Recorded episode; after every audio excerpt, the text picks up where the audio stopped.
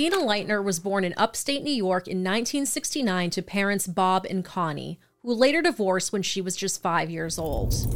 Dena loved to travel and would accompany her grandparents on trips to Bermuda, Florida, and the West Coast. But from a very early age, Dena didn't have it easy. During a family vacation to the Caribbean, eight year old Dena began trying on hats. None of them would fit, not even those made for adults. This was something serious, and this trip would soon be the turning point for massive changes in the little girl's life. Dena was diagnosed with hydrocephalus, most commonly known as water on the brain. This is a serious condition that comes from excess cerebrospinal fluid building up in the brain. It causes massive amounts of pressure in the skull and can result in headaches, double vision, poor balance, and mental impairment. Sometimes in babies, it can cause increased head size. If left untreated, it can interfere with brain function and eventually lead to death. Following her diagnosis, Dena would endure four surgeries to alleviate the fluid in her brain. Much of that time, she lived with a shaved head and was ridiculed by her classmates. She turned to her mother for stability and depended on her for affection. In total, Dena underwent eight surgeries to implant shunts into her brain, heart, and abdomen before she was 13 years old. Although her middle and high school years were difficult, Dena joined the cheering squad for a year and played flute in the school band. Connie later remarried. Soon the new family of three packed up and moved to Houston, Texas. Dena graduated from Kingwood High School in Houston in 1987. She went on to attend Marist College in Poughkeepsie, New York, where she pursued a bachelor's in psychology and intended on getting her master's. During her sophomore year, she met her future husband, John Schlosser. It took John a year to work up the courage to ask Dena out. Although the two were very much attracted to one another, it's questionable whether or not John was in the relationship for the right reasons. The young man took his future in law's tuition money, skipped school, and never earned a degree. In fact, John went as far as to fake a graduation party, which was quickly uncovered as a sham. It should be mentioned that several publications have a picture falsely attributed to John Schlosser. This man here is not John Schlosser. This is John Schlosser. But if you know the name of this other blonde man, let us know in the comment section down below. We feel bad he's had his picture wrongly associated with this case for years at this point. Dena's mother later divorced her second husband and moved to Chicago around 1989. Dena and John soon followed her there, and in 1990, Dena's mother married her third husband, Mick McCauley, who worked as a mental health counselor. In 1991, Dena and John finally tied the knot. The two were described by Mick as very connected, very attached, in some ways, very romantic.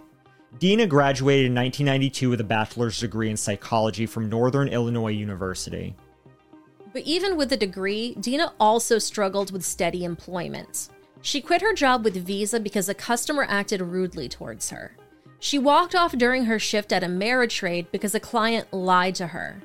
She quit her job at a nursing home because she didn't like the way that patients were treated. Eventually, John didn't want Dena working anymore. However, John fared no better. He turned down employment opportunities for years if they did not fit his interest in computer science. One example being a stable and well paying position at Hitachi's Dallas office that a close friend had set up for him. John turned down this position because he wanted to be in charge of an IT department, a position he was completely underqualified for. The Schlossers moved into low cost housing that Dena's birth father, Bob Leitner, helped them obtain. During this time, Dena suffered three miscarriages, and the couple were very worried that they could never have a child together.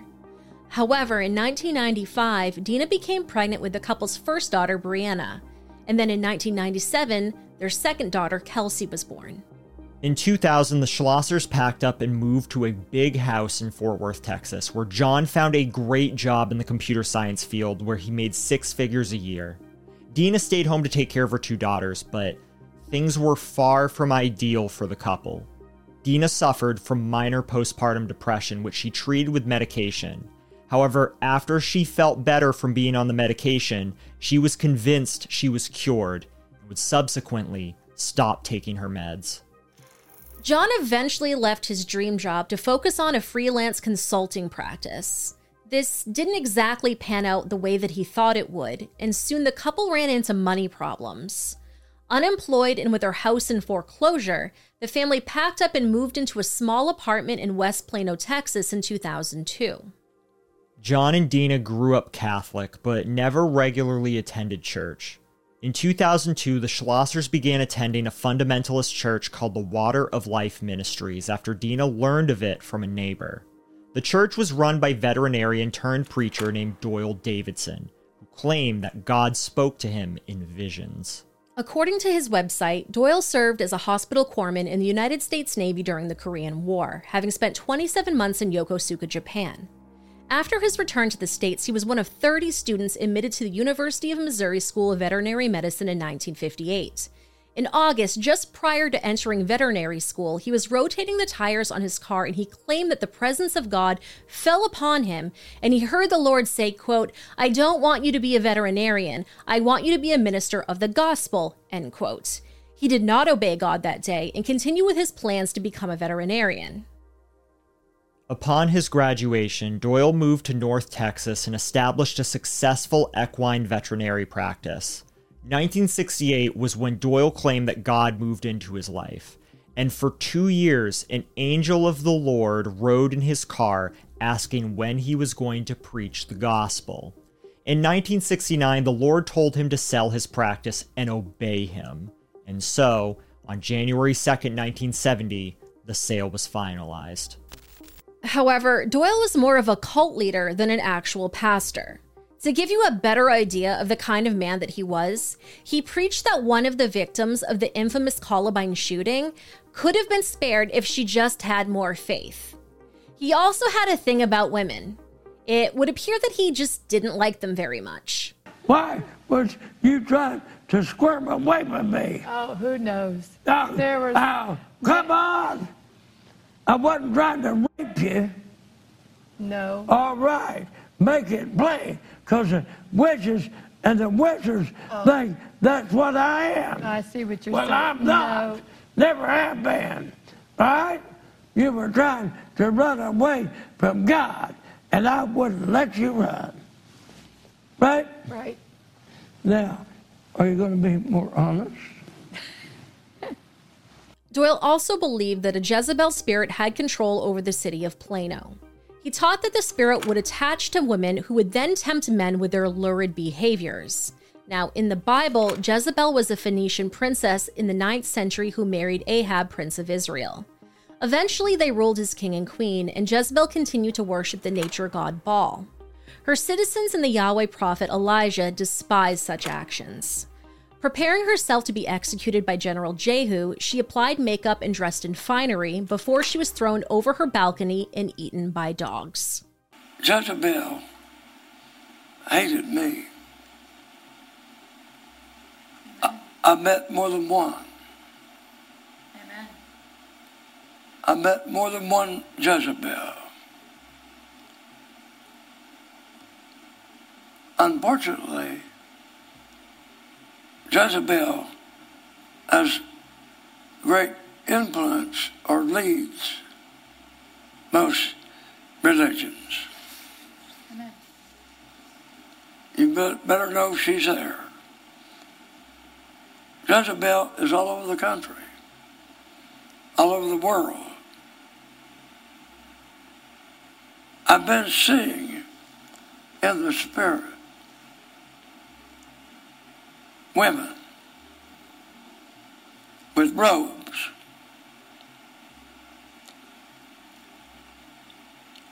with a sash on them. It amazes me. It's like we're in my bedroom on the wall. But it cannot be. Cannot be. There's no television in there, no screens, nothing. But I see them. They're all eloquently dressed with their gold, colored attire. They amaze me what I see. Only the last two or three days have I been thinking this must be Jezebel's in high places. In August of 1987, Doyle claimed that God spoke to him. According to Doyle, God told him that a woman in his congregation named Lisa Staton now belonged to him. The only problem? Lisa already had a husband named JR, and Doyle had been married to his wife Patty Tinkle since 1952. Different news sources have reported different versions of the story. Some state that Doyle and Lisa carried on an affair for years, while others claim that Lisa and JR both went into hiding.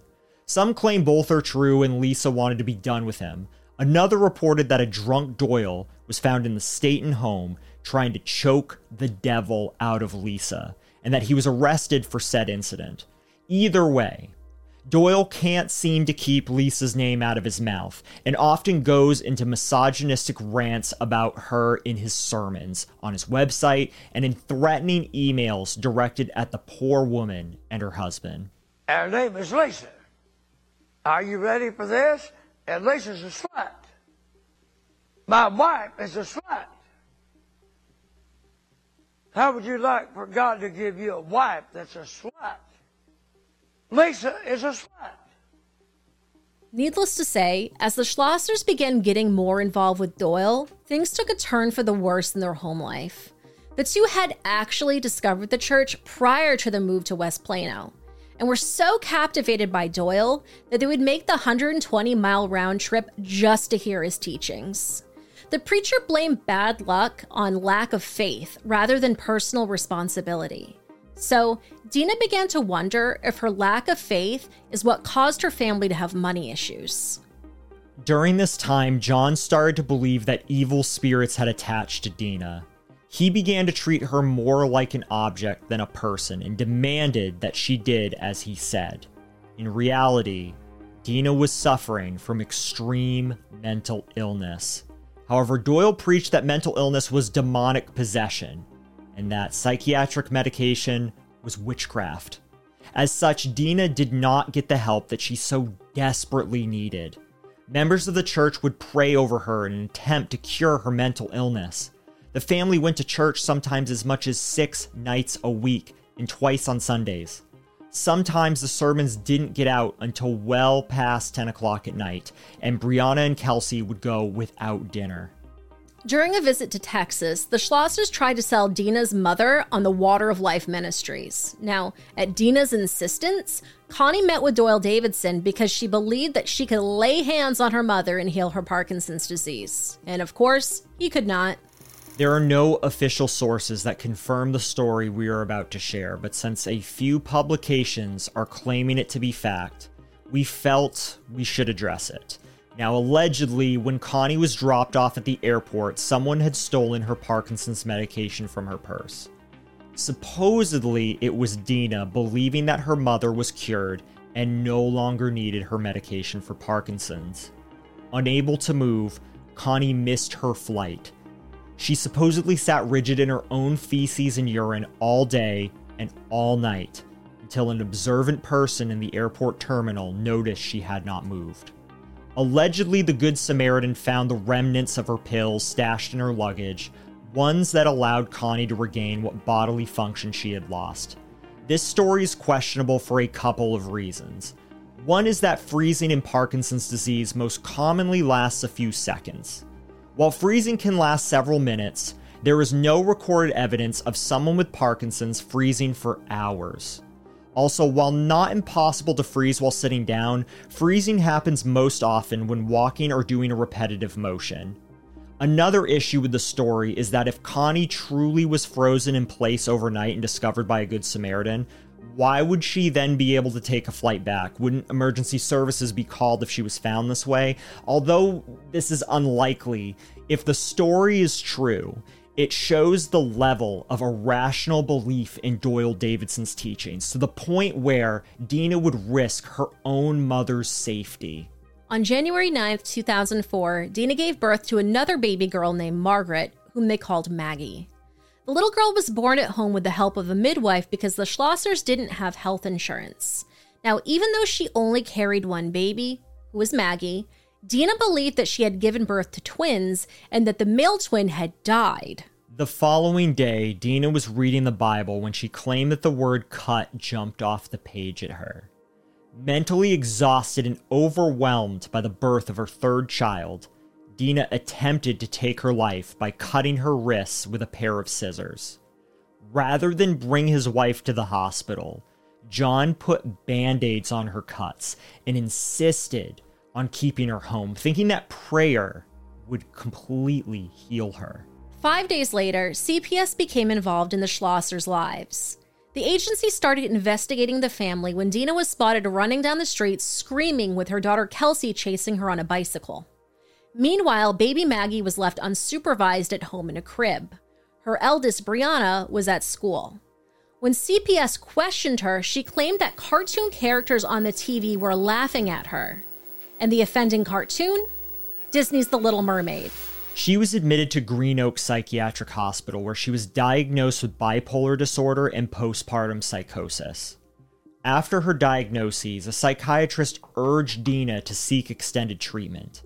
Dena did want the help, but however, her husband John refused. He claimed that he prayed about it and decided that the best and safest place for his wife at home with her kids. CPS decided that Dena could not be left alone with her children, so the family had John's sister move in with them. Despite John's contempt for treatment, Dena began taking Ativan and Haldol, and things seemed to get better, although the Schlossers felt that the prayer was actually healing Dena. After her hospitalization, CPS checked in with Dena and her family regularly. Over time, the visits decreased until CPS decided to close the case entirely in August of 2004. John found a job and began leaving his wife alone with the kids unsupervised. By this time, it was reported that Dena had stopped taking her medication. Soon she began to deteriorate once more and would hiss and make animal noises at people. On November 21st, 2004, Dena told John that she wanted to give her daughter away to God.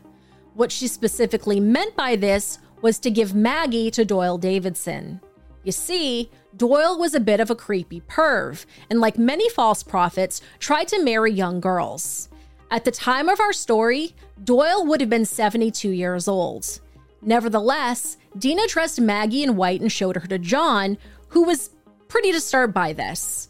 Now, as punishment, John spanked Dena with a wooden spoon in front of their daughters. That same day, Dena and her parents chatted over the phone about Doyle. Mick claimed that his stepdaughter sounded feistier over the phone than before, while Connie said she heard euphoria in Dena's voice.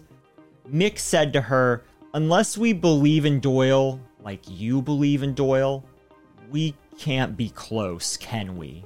And Dena's single word reply to this was agreed. The following day started off as normal. John went off to work, and the couple's two older girls, now aged 9 and 6 years old, went off to school. For the last 3 days and nights, Dena tried to make sense of Matthew 5:30, which in some translations reads, "If thy right hand offend thee, cut it off, and cast it from there, for it is profitable for thee that one of thy members should perish, and not that thy whole body should be cast into hell." This is when things took a turn for the worst.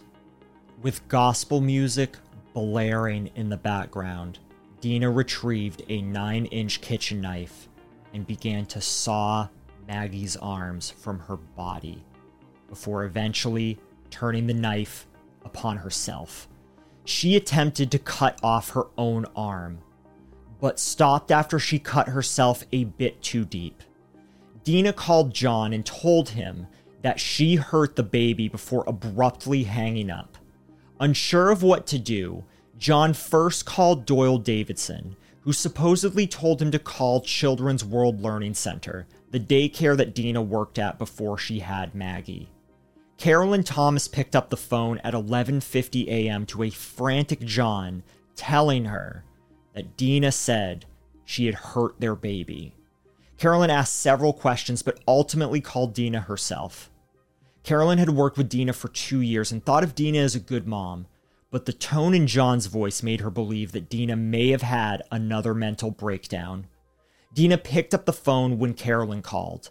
The hymn, He Touched Me, played in the background as Dena greeted her in a very calm and collected manner.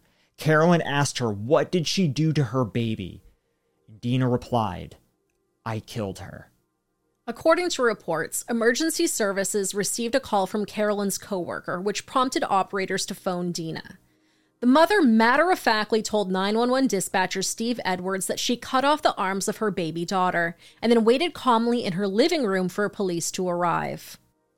Maggie lay in her crib in a back bedroom. According to Plano police officer David Tilley, quote, she had an ashen gray look. There were no arms, and there was a lot of blood. End quote. She was rushed to the hospital, but it was too late for her. Maggie, unfortunately, suffered greatly in her final moments.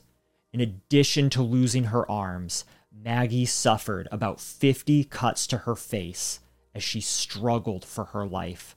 She was just 11 months old. Dena was sitting at her computer table reading her Bible. Humming along to Christian hymns, some reports claim that she greeted the officers still holding the bloody knife. Other sources claim that the knife was found protruding from her shoulder.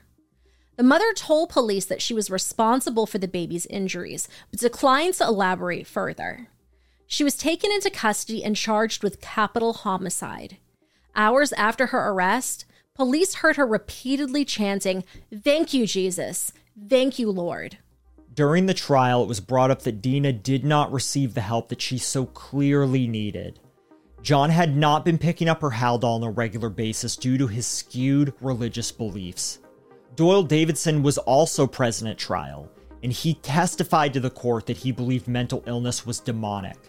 He also stated that while Dena and John were regulars at his church, he did not know them very well, which is interesting considering that allegedly phone records show that John and Doyle talked on the phone multiple times that day. Due to viewer outcry after the trial, Doyle's television ministry was canceled everywhere outside the Dallas Fort Worth area. But this did not affect things much because, as of the date of this recording, the Water of Life Ministries still has a presence on YouTube and other platforms. Psychologist David Self assessed Dena after she was arrested. She told him that she had been watching the news when a disturbing story came on. The story was about a boy who had been mauled by a lion. Somehow, Dena took this as a sign of the apocalypse. Dena then said that she heard God telling her to cut the arms off of her baby. She was convinced that a female demon, whom she called Jezebel, had complete control over Maggie. She claimed that she did what she had to do. David Self determined that Dena had suffered from postpartum psychosis. Her first trial ended in a hung jury, and in April of 2006, she was ultimately found not guilty by reason of insanity. Dena was committed to North Texas State Hospital in Vernon, where she was ordered to stay until she was no longer a threat to herself or others. It was at this hospital she shared a room in the Maple unit with Andrea Yates, who you may remember from our previous episode drowned her five kids in the family bathtub. The two mothers eventually struck up a friendship. According to Dena, quote, "We talk about our past, we talk about our memories, our fun memories, the things that our kids did." End quote.